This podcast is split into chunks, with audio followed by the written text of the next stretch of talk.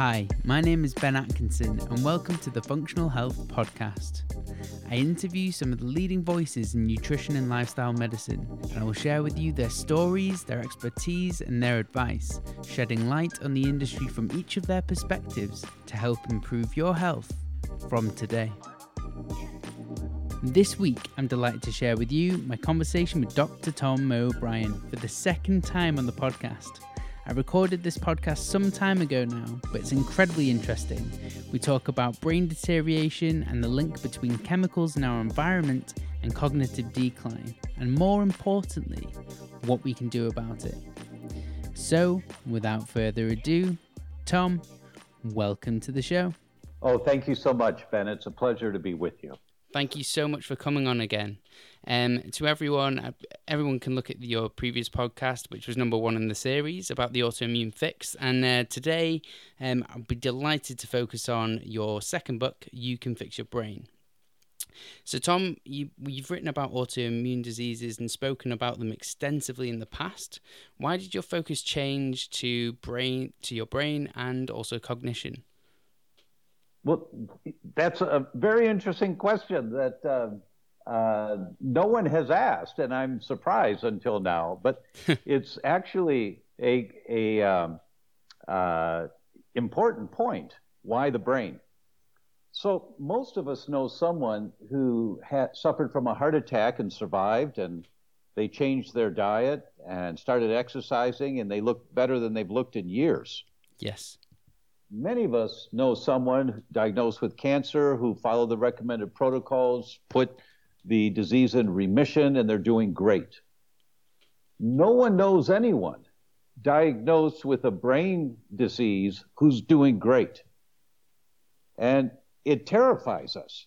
We just don't know what to do. And it, it completely terrifies us. Uh, uh, and that's why I picked the brain that the message in the book could easily be for joint disease, rheumatoid arthritis, spondyloarthritis, osteoarthritis, or it could be about kidney disease and nephritis and nephrotic syndrome, mm-hmm. or it could be about diabetes, because the mechanisms that you learn about in the book are pertinent to every degenerative disease. So this is not a, a book that's uh, uh, exclusively limited to people who are concerned about their brain. Rather, it's a book that takes a topic that we, most of us, are terrified about and gives us a big picture overview so we understand. And when you apply the principles in the book, it goes towards your kidney disease or towards your joint disease it doesn't matter what dis-ease you have. The, the principles in the book are, for example, we talk about phthalates, mm-hmm. which, which, are the category of chemicals that use to mold plastics. And I reference a study where they took 346 pregnant women in Chicago and they measured their urine in the eighth month of pregnancy and they categorized uh, they they measured them for five different phthalates. Now there are hundreds of phthalates but they just measured five including bisphenol a the one that many have heard about for plastic bottles and things like that. Yeah, normally uh, shortened to shortened to bpa which right. we listed yeah. Right right.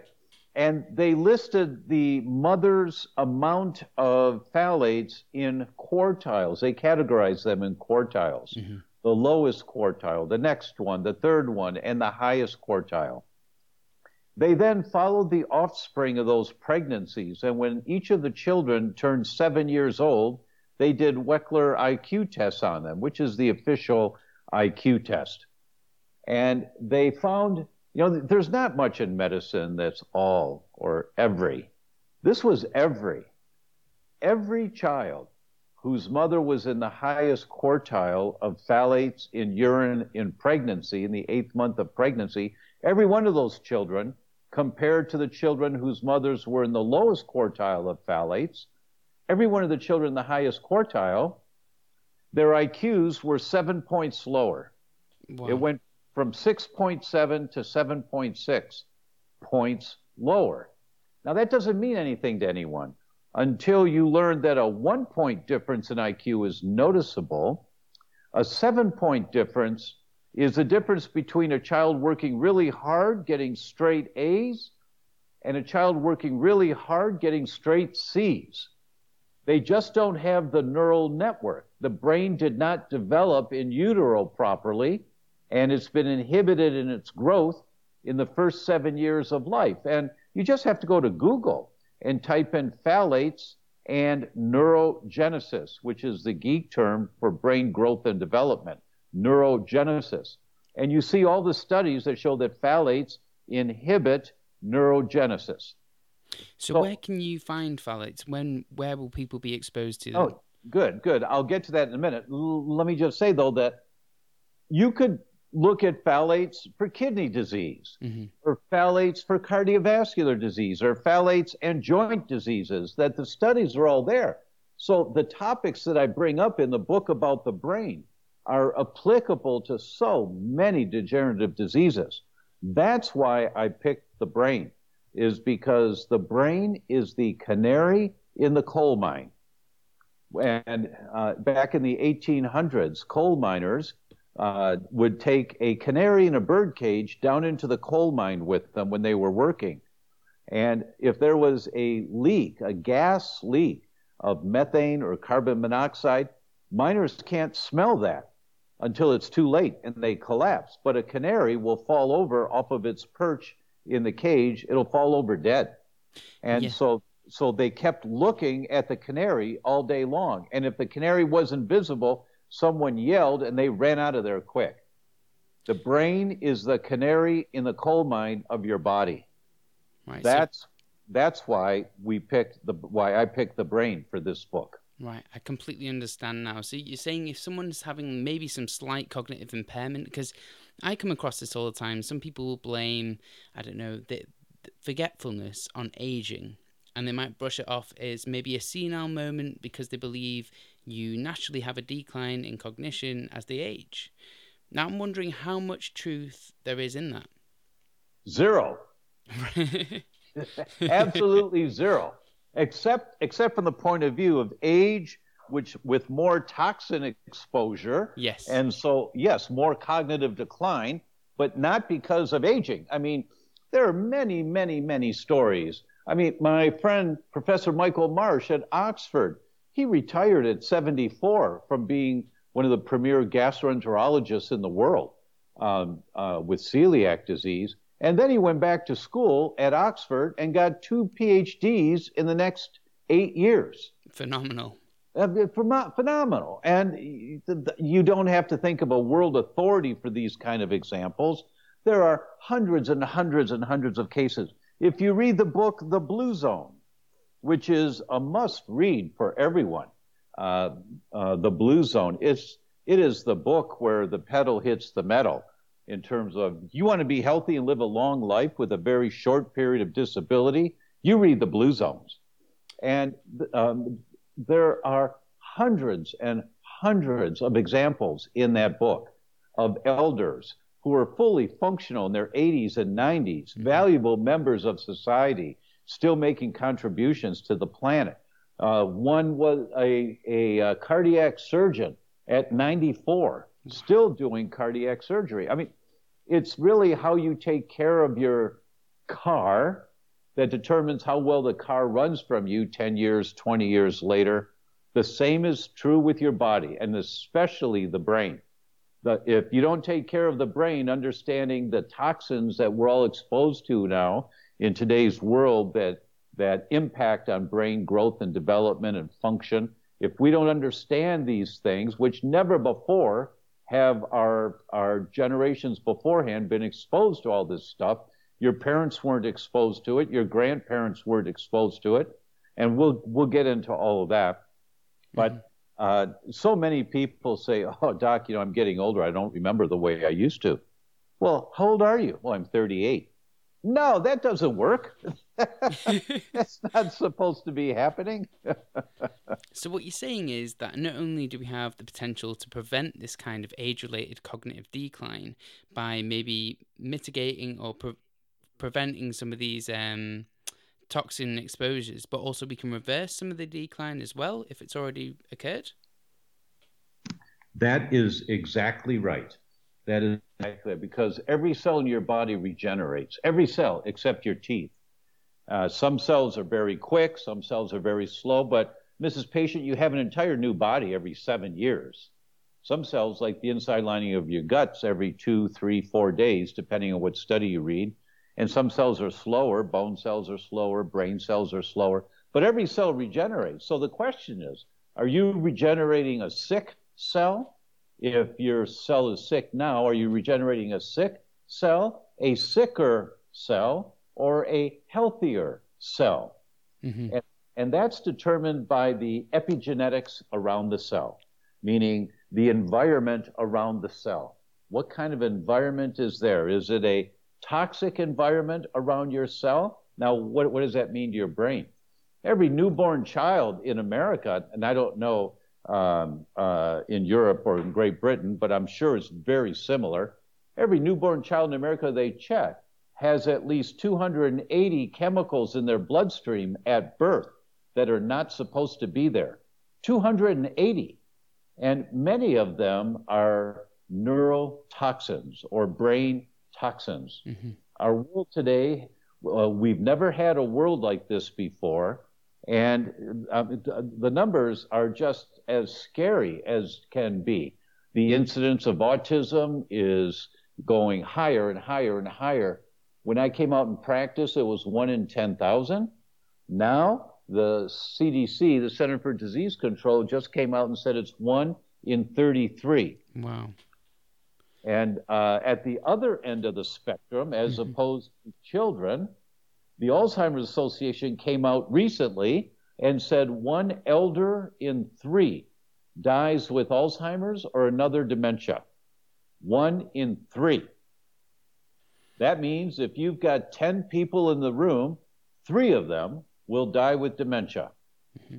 But a lot of people will be thinking now, so, okay, there's an there's association, but not necessarily, uh, it doesn't prove causation. What would you say to that?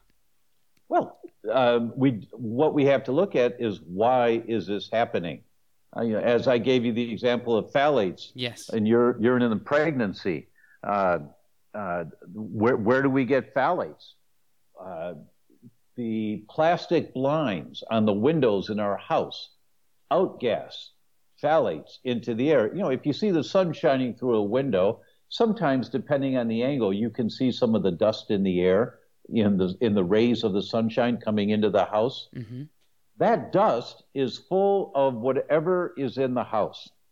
So if you have plastic chairs or plastic blinds on your windows, there's phthalates in the air that you're breathing. That stuff outgasses. If you have um, furniture that has been sprayed with uh, Scotchgard, stain resistant chemicals, those chemicals are in the air of the house dust that you're breathing. If you've got ceiling tiles, the uh, ceiling tiles are, are soaked in formaldehyde. The formaldehyde is outgassing into the air, and that's in the dust that you're breathing. That we've never had the kinds of toxic chemical exposures so surrounding us that we have now just think of 280 different chemicals identified in newborn blood. Yeah. And, and, and that's after it's been filtered by mom, because, but that's all the stuff that's in mom that's getting into baby. So imagine as that child grows and starts eating more McDonald's and Kentucky Fried Chicken and, and Mountain Dew and, and uh, the red dye that's in the cupcakes that they eat once in a while, and all of the chemicals that we're exposed to um, I've never seen a study on adults as to how many chemicals are identified in the bloodstream of adults, but I'm sure it's more. Yeah, that's something which I find incredibly interesting but also frightening. And I've spoken about this before. There's a synergy between plant chemicals and the way they produce a beneficial effect on our health um, and a hormetic effect, but then to think that there may be a synergy of chemicals in our environment. And you've just mentioned 280 chemicals found in the baby of a mother, and that's when it's been filtered from the mother to the baby. So you wonder how, wondering how many uh, chemicals that mother has been exposed to and yes. what long term consequences that has. And I don't believe there's a study done, but I could imagine the synergy would be there. Uh, here, here is, um, and there, there have been some studies on that. And where, where does all this come from? It's an important concept to understand where this comes from. Mm-hmm. In the U.S., anyway. The Toxic Substance Control Act of 1976, the TSCA, is still the guiding regulations at the federal level for introduction of chemicals into the environment. And what are uh, the the lobbyists at the time for the chemical industry were so successful at bribing the senators and the representatives in Congress that they passed legislation that has absolutely no teeth whatsoever. What do I mean by that? In 40 years, the TSCA has regulated five chemicals or classes of chemicals. That's it five chemicals in 40 years. And this is the governing act, which means that manufacturing companies, chemical companies, do not need to follow any guidelines at all for the chemicals they're introducing into our environment. There is no regulations that restrict them from introducing whatever they want. And this came out of the journal Pediatrics, mm-hmm. arguably the number one journal in the English language for healthcare for children. And they said, and this was a policy statement in the journal Pediatrics. What that means, it's not some author writing their opinion, but rather the board of the American Academy of Pediatrics that published this policy statement that said the TSCA failed miserably to protect children, and our children are under constant assault now. And the result is the brains of our children. 13% of the teenagers in the U.S have had at least one major depressive episode per year. 13%. Now, what's a major depressive episode? That means they're on medications, they don't work, and this kid can't function. They can't go to school, they can't go out and be social. It's a major depressive disorder. Wow. Yeah. 13%. I mean, it's it's unbelievable what's happening to our children and our teenagers and our adults. Now, is, and, is there a causative link between these kinds of chemicals and depression and things like that that you suggest? Oh my goodness, yes. Oh yeah. my goodness. Uh, um, just go to Google, you know, that great library in the sky, and type in depression and inflammation. Just do that, and look at all the studies that come up that show that uh, inflammation is the mechanism that that is the cause for the vast majority of depressive cases because the inflammation causes the imbalance in brain hormones called neurotransmitters. It's the inflammation that causes poor production or imbalanced production of neurotransmitters, which then is associated with either anxiety or depression or schizophrenia. And so, where's the inflammation coming from? When you go back and ask that question, where is the inflammation coming from that so many people are suffering from. When you realize your body is exactly the same in terms of its function as our ancestors thousands of years ago, exactly the same kidneys, the same liver, the same heart, the same lungs, exactly the same. Well, we also had the same immune system. And what did our immune systems have to fight against for our ancestors? Bugs, parasites, viruses, mold, fungus, and bacteria. That was it. There was no bisphenol A or high lead levels or red dye number 42 or trimethylamines. There, there was none of that around that we now have thousands of chemicals we're being exposed to. So when those chemicals come into our bloodstream, our immune system, trying to protect us, has only six mechanisms that it can respond with. It's going to treat that chemical as either a bug, a parasite, a virus, a mold, a fungus, or a bacteria. Yes. That's all it can do. And so, how does it deal with bugs, parasites, viruses, mold, fungus, and bacteria? It produces inflammation to kill the bug or to kill the bacteria. And it tries to kill the bisphenol A. It tries to kill the high mercury. It tries to kill the chlorine. It tries to kill the fluoride. And it, I'm sure you're getting the point. That's all it can do. And so what happens is you're in a constant inflammatory state because of the amount of chemicals we're being exposed to all the time. And the brain is the canary in the coal mine. You'll notice symptoms there first before you notice them in your kidneys or in your heart and you get a heart attack or in your liver and you get cirrhosis or whatever other condition you might think of. You'll notice the dysfunction in your brain first, but we won't know where it comes from. And so we giggle and we joke a little bit. Oh, I guess I'm getting older. Ha ha. No, no, you're highly inflamed. Your brain's on fire.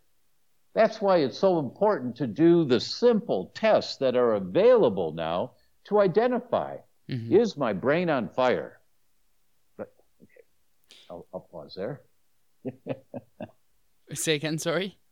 Uh, sorry, I was just pausing for a minute so, because I can just go on and on and on. And I didn't want to no, it's, it's interesting. I think if you hadn't paused, I would have come in anyway. When you were talking about the inflammatory model, um, I actually spoke with Kimberly Wilson, who's a psychologist, and she kind of practices nutritional psychiatry. And we were yes. debating the kind of the chemical model between the inflammatory model, and it seems to fit incredibly well into these kinds of conditions in terms of depression and psychiatric problems, etc. But when we're talking about chemicals, now, now a lot of people believe that because we have a, a, liver and a kidney, we don't have to worry about detoxing these chemicals because our body does it for us. that's that's a good one. That's but, a good. You know, you it must, doesn't matter. You must hear this all the time, though. I do. Yeah. I do. How would how uh, do you address this? It's really easy. I say, you know, it doesn't matter what you believe. It has absolutely no bearing on physiology. What you believe. Just read the science. Your body responds with an inflammatory response anytime you're exposed to chlorine. Your body responds with an inflammatory response anytime you're exposed to bisphenol A. It, it, just every time. Yeah. It's just a question of how much accumulates in your body as to how strong the inflammatory response is. And because your liver, your liver is designed like an oil filter. You eat an apple.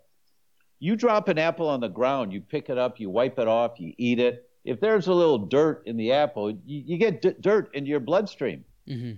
Everything you eat, when it comes through the intestines into the bloodstream, there's only one place it can go, and that's to the liver. The liver is the oil filter. Everything goes through the liver once you swallow it if it doesn't just go out in the bowel movement. If it gets into the body, see, you know, your intestines are not inside the body. You, when you swallow something, imagine a donut. If you could stretch one donut out, big, long donut, that's your digestive tract. So when you swallow something, it's still in the tube. It's not in your body yet, it's in the tube. Yes. It's got to be digested and go through the walls of the tube into the bloodstream. And but once it gets into the bloodstream, the body's protective mechanism is that there's only one place that everything goes, and that's to the liver. Why is that? Because your liver is the oil filter in your body. It's got over 500 functions, but a primary one is that it's the oil filter. Well, what does that mean? Your liver is built like a beehive with thousands of little honeycombs, little little the the cells of a beehive. Mm-hmm. And each of those cells is lined with a cheesecloth. What do you call cheesecloth in Great Britain? Is it called cheesecloth? I assume so. I never really use it or make cheese, Tom, so I wouldn't be able to oh. tell you definitively. Okay, right, right. well, well, it's not to make cheese. Well, actually, it was originally, but you know, your grandmother would pour the gravy through this cloth, so only the liquid comes out the other side, and the clumps yes. would stay there. Um, so your liver is lined with each of those honeycombs is lined with the cheesecloth, so that any dirt, anything that our ancestors were exposed to, would get caught by the cheesecloth, and then it gets flushed out, almost like a power hose washing the uh, uh, honeycombs. Mm-hmm. Uh, uh, that's your lymphatics that flush out those toxins that the liver has absorbed. It goes into the gallbladder as it's part of bile. It goes into the bile, into the gallbladder, and gets secreted into the intestines to be eliminated. That's our purification system for anything that we eat. The problem is your liver functions just like the liver of 2,000 years ago, and it's designed to protect you from bugs, parasites, viruses, mold, fungus, and bacteria, just like the immune system. Yes. Because those are the only threats you had. And it was very effective at filtering bacteria, so it can't get into the bloodstream. Uh, it can't get past the liver or a bug or a parasite. They, the liver was, its job was to filter it. Well, the problem is when you drink water out of plastic bottles and you get bisphenol A, the cheesecloth, the screen in the honeycombs, tries to filter the bisphenol A. And those molecules accumulate, get stuck in the holes of the cheesecloth, and it just builds up congestion and congestion and congestion. Uh, why do you think a third of the population has non alcoholic fatty liver disease. Yeah. NAFLD. It's because of the bad fats and the chemicals we're exposed to that accumulate in the liver because our bodies can't flush that stuff out. Our livers can flush out the fats in meats easily. It cannot flush out the fats, the trans fatty acids in french fries or in chips. Yes. It can't it can't filter that stuff. So that is a primary contributor to NAFLD, which is the prerequisite to most metabolic syndromes, which is the prerequisite to most type 2 diabetics. Mm-hmm. And it all starts because the liver can't filter this stuff and it accumulates and it throws your metabolism off. It's funny that you mentioned that. I'm actually speaking at a lifestyle medicine event at King's College London Hospital to patients with NAFLD.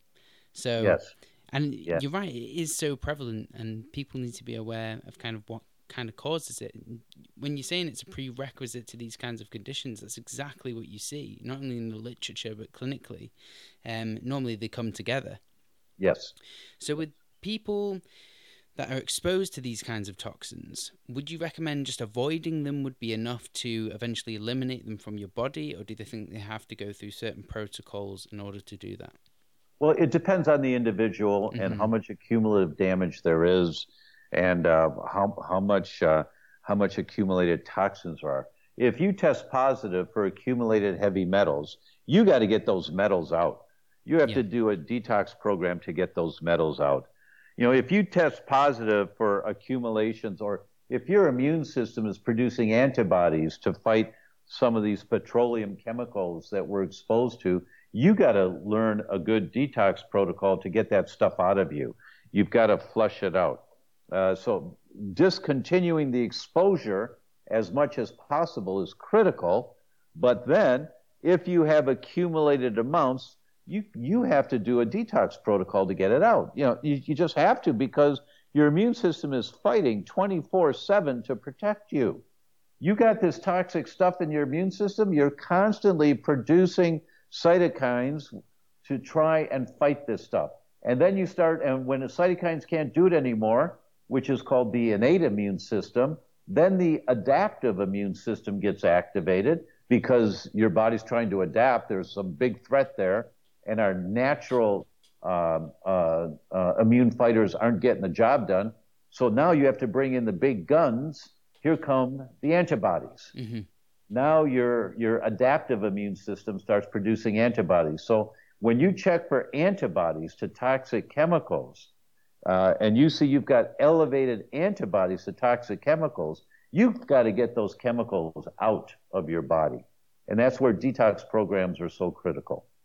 Yes, and I'm, I'm sure many people could go to their nutritional professional or functional medicine professional to kind of get diagnosed with these things. But for people at home that maybe, you know, won't have this kind of um, access or maybe it's too expensive, what kind of things or cognitive symptoms would they experience and then know that it's time to detox this? And we always say prevention is better than the cure, but this might wake people up perhaps. Yeah, yeah. Um, that's a really good question. You know, that you know, um, uh, that if you're looking at brain tests, you'll find it in the tests for the brain. Mm-hmm. If you're looking for liver tests, you find it in the tests for the liver. You know, if you've got NA, NAFLD, non-alcoholic fatty liver disease, you've got accumulated crud in your liver. Yes. You've got to flush your liver. You know, so what kind of symptoms do you look for? And my friend Dr. Rodney Ford, a pediatric gastroenterologist in New Zealand, answered that question so well when he was asked,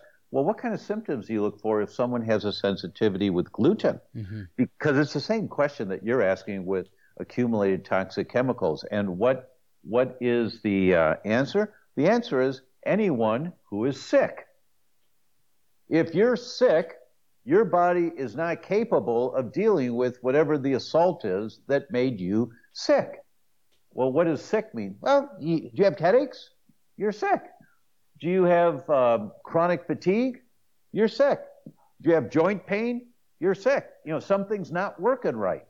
So, whenever your body is not working properly, and it's not an acute condition like you fell down and banged your knee and you've got knee pain for a while, but rather things that have been accumulating and building up over time, and the protocols that you're doing are not working, you need to, and as you as you start studying this, it drops your jaw how prevalent it is. But what you learn is these accumulated toxins, like no people in history have had to deal with before. No humans have had to deal with this the way we do now every day of our lives. You know, it used to be, I mean, we knew back in the 1980s that the one profession that seemed to have more Parkinson's than anybody else were landscape people because landscape people are dealing with toxic chemicals every day mm-hmm. on the lawn and around the flower beds and all that, and they tend to get Parkinson's. Well, we you know so that was one of the first um, occupational hazards that we saw, and then in the 1990s we saw the children of firefighters often had much more asthma than children whose parents were not firefighters. Why? Because the firefighters bring the clothing home that they wear when they're fighting fires, and mom puts them in the washer to wash the clothes with the rest of the family clothes. And many of these chemicals don't get out of the clothing by washing them. There's residue left, and it gets into the kids' clothing, and they're breathing it when they put their shirt on. Mm-hmm. And over time, the minor amount of accumulative chemicals gives these kids asthma. I mean, the list goes on and on and on. Just look around the house that you're currently in. Uh, for those that are listening to this, I'm or doing it right now. If yeah, you're driving your car, what's made of plastic? Anything that's made of plastic is outgassing phthalates into the air. Now, there is no evidence that the amount of phthalates outgassing into the air from these plastic chairs is toxic to humans. That's how they get away with this stuff. That's what the TSCA uh, pat, the legislation passed. There is no evidence that any of this stuff is toxic to humans. But this stuff accumulates in your body for 10 years, 20 years, 30 years. Now you've got high levels of phthalates. And that's why the mothers that had the highest level of phthalates in their urine in pregnancy, their kids seven points lower IQ because those mothers had accumulated so much more of these toxins in their bloodstream mm-hmm. over and in their bodies over the years. That was just um, it's an accumulative thing. Uh, the same is true. You know, there was a government study in uh, it was either Finland or Norway. I don't remember now. Um, that the topic was: Should we recommend women do not breastfeed in a first pregnancy? Yes. Like, what? What? Yeah, I remember this study, and I was absolutely astonished that they were they were thinking of doing it because it's normally like the um it's the first milk I think they were worried about as well. So like the most beneficial exactly milk because right. it's potentially got more toxins in it as well. Um, That's exactly right. Yeah, that's exactly right. So the um, uh, why why is that? Well, um, women, uh, people in those countries eat a lot of fish. Well, that's healthy for you. But the fish come from the fjords. The fjords are long and narrow. The farmers have been using pesticides, DDT, PCBs, mercury lacing for decades and decades and decades. The rain washes the pesticide residue into the streams that go into the rivers, that go into the fjords, that go into the fish. You eat the fish. Now, there's no evidence that the amount of pesticides or DDT or PCBs mm-hmm. in fish is toxic to humans. There is no evidence of that. And that's how they get away with it. But it's accumulative. Now, give me a woman, 28 years old, who's been eating fish for 25 years and has been accumulating minor amounts of PCBs or DDT or phthalates. Now she gets pregnant. Now, these chemicals are called endocrine disrupting chemicals. Mm-hmm. Why, are, why are they called that? EDCs, endocrine disrupting chemicals, because they alter estrogen and testosterone function. How do they do that? They bind onto estrogen and testosterone receptor sites. Where are they? They're in the estrogen and testosterone loving tissue, like the breasts, the ovaries, the uterus, the testes. So the testes, the uterus, the ovaries, the breast accumulate these chemicals in minor amounts for decades. Now you take a 28 year old woman, she gets pregnant, she has a hopefully healthy pregnancy and a healthy delivery, and just before delivery, the body sends a message down to the breast. Okay, breast, mammary cells, let's start making some milk here. Baby's about to come. We've got to feed him. Where does the milk come from? The mammary cells of the breast. What are the mammary cells of the breast full of?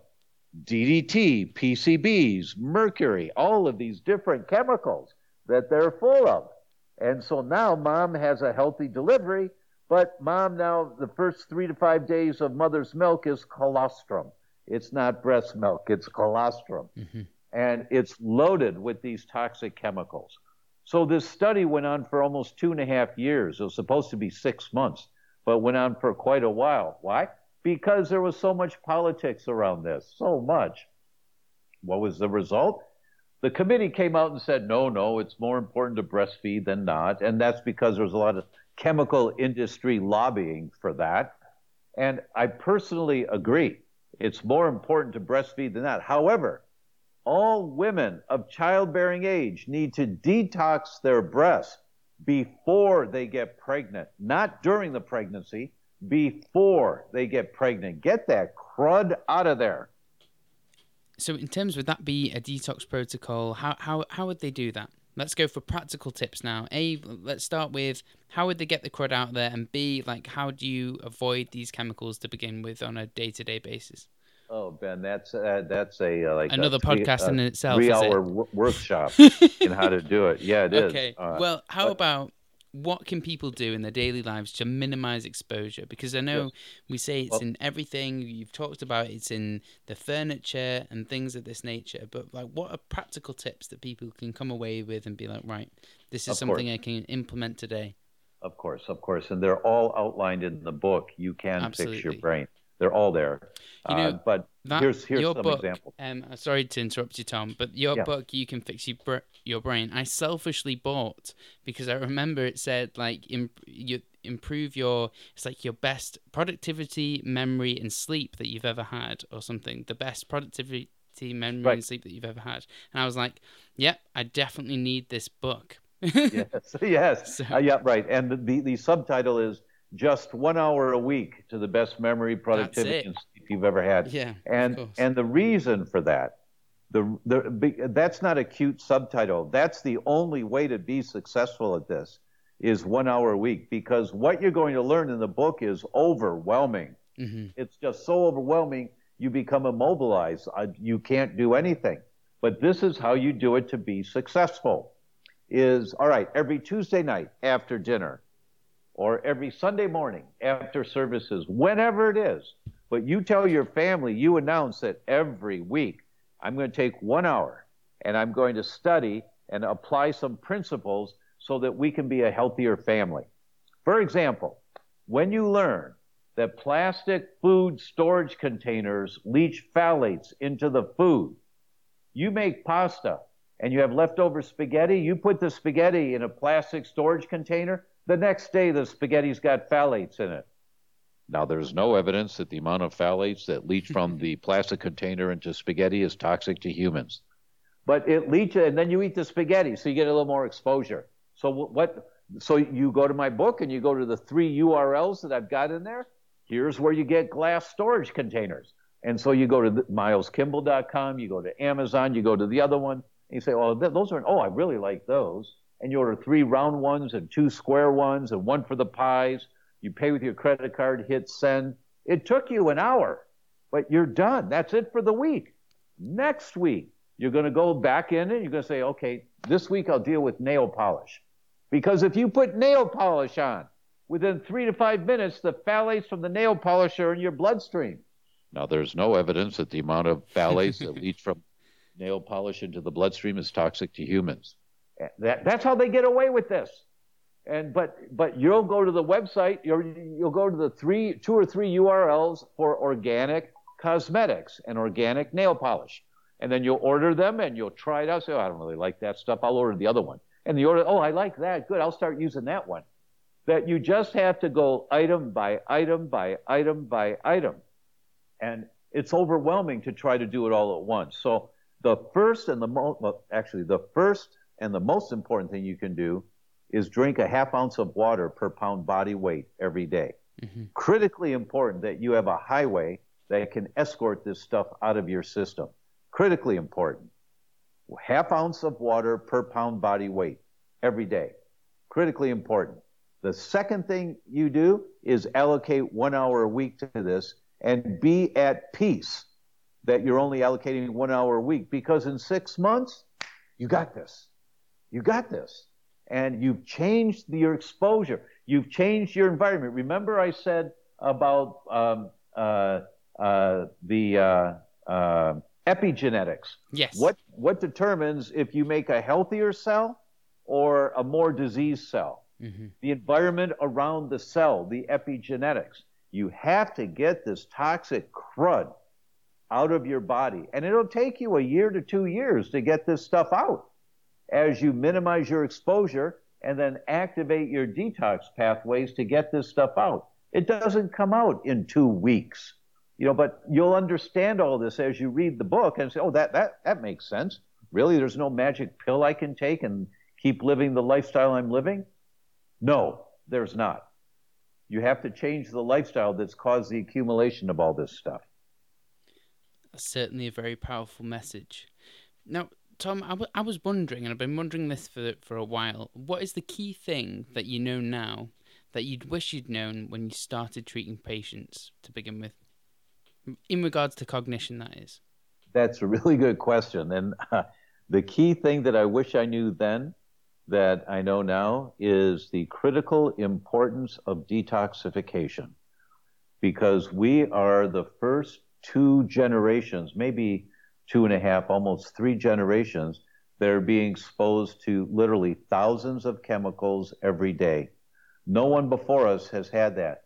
You know, we're in a um, a uh, Airbnb right now that we just checked into, and as I'm looking around this kitchen, I'm seeing one, two, three, four, five little control panels on the wall there, all made of plastic.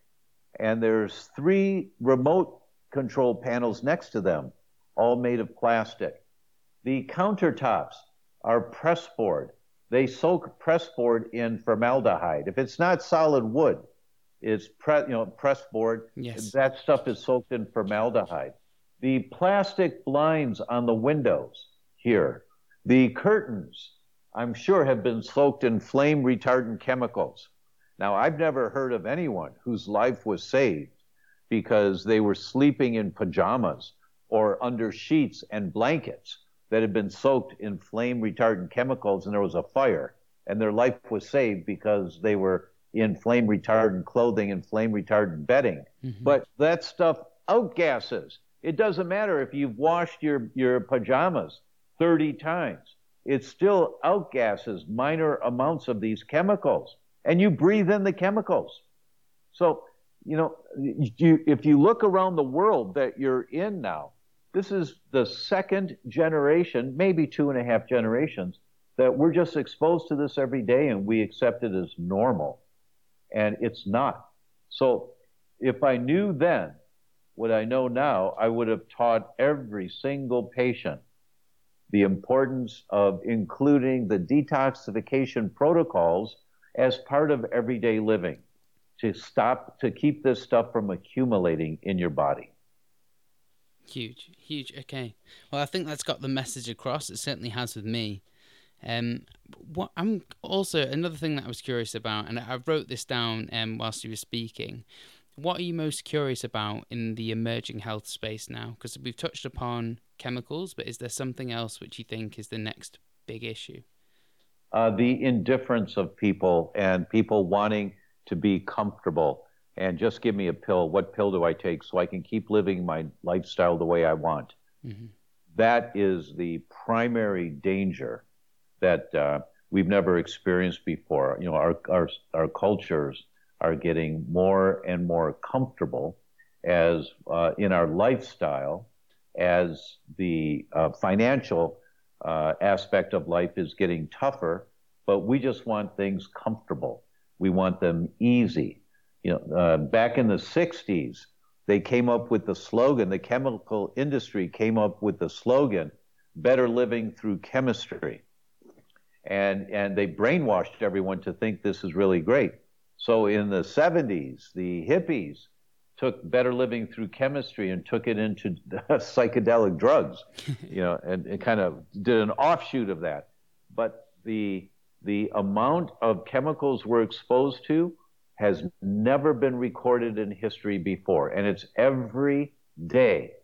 And the newest threat to us, it's a whole other discussion, is 5G and the electromagnetic pollution we're getting. So you have a toxic body whose immune system is being inhibited by the amount of electromagnetic pollution and uh, this 5G network that we're now being exposed to. And uh, one in three dies with Alzheimer's. Do you get the significance of that?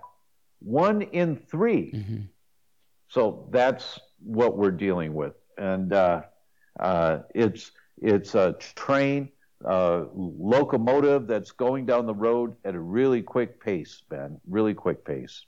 That that is something which comes up more often than not the the worry that electromagnetic frequencies and it's something like from the 1930s it's a billion times more exposure than what we had than, that's right. than then. Yeah so it's it truly is incredible. And um, i think as more research comes out of it out on it i'm gonna have to do a podcast on it at some point.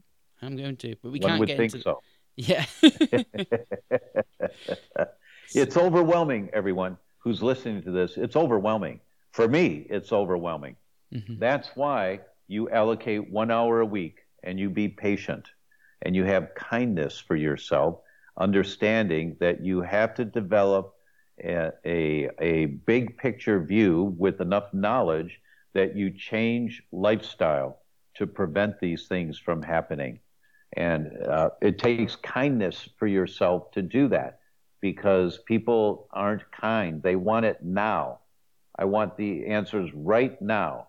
And if you don't have the answers right now, then it's uh, uh, extremely frustrating, and you look for um, uh, something else that will give you what you want right now. You know, there's a really great quote that came from the third century BC. Uh, so that's what 5,000 years ago. Mm-hmm and it's still so relevant today. Prevention is the ultimate principle of wisdom. To cure a disease after it has manifested is like digging a well when one is thirsty or forging a weapon after the war has begun. So I'm hoping that with podcasts like Ben's podcast and hearing what's, I, I know it's intense, hearing this kind of message, you understand that prevention is how you need to protect you and your family.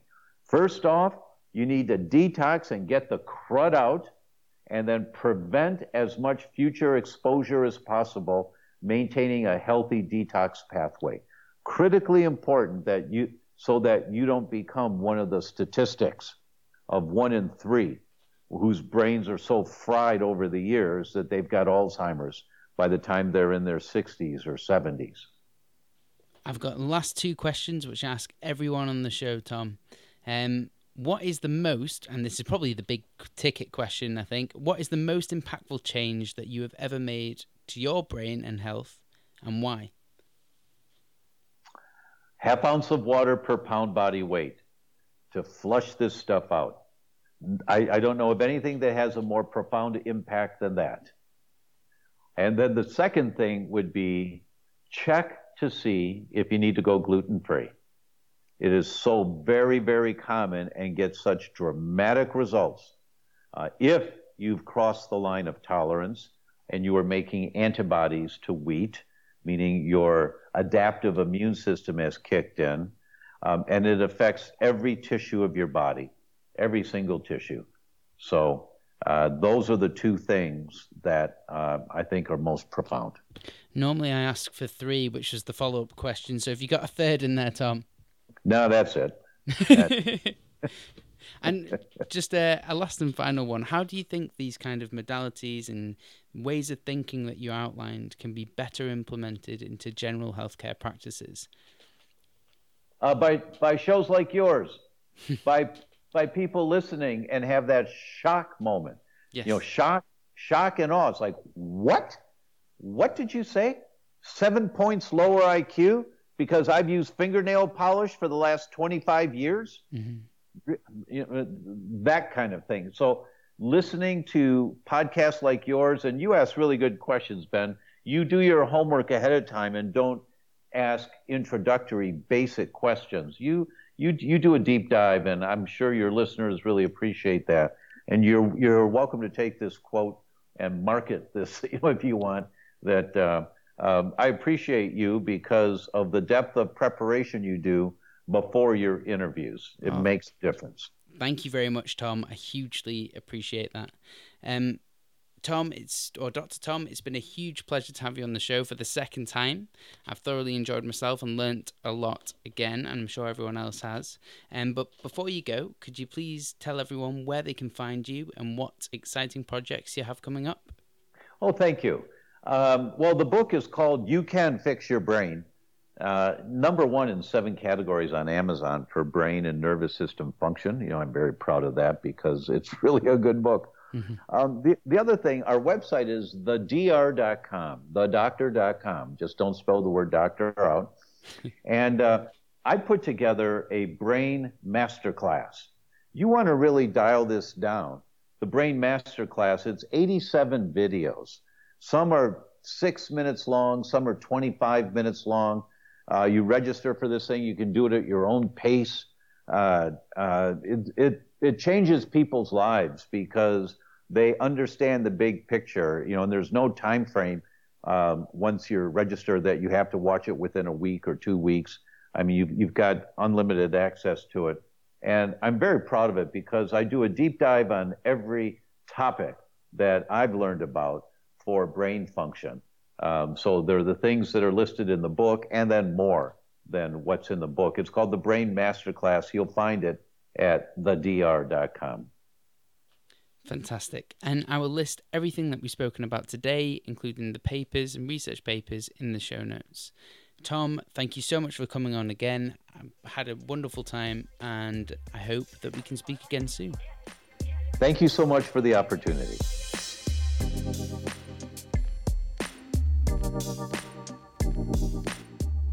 Thank you for listening to the Functional Health Podcast. You can find links to everything that we talked about today in the show notes. If you have a second, please consider leaving a five star rating on iTunes. It really does make a huge difference and helps get this valuable information out and reach more people. Don't forget to subscribe so you can stay up to date and know whenever I release a new episode.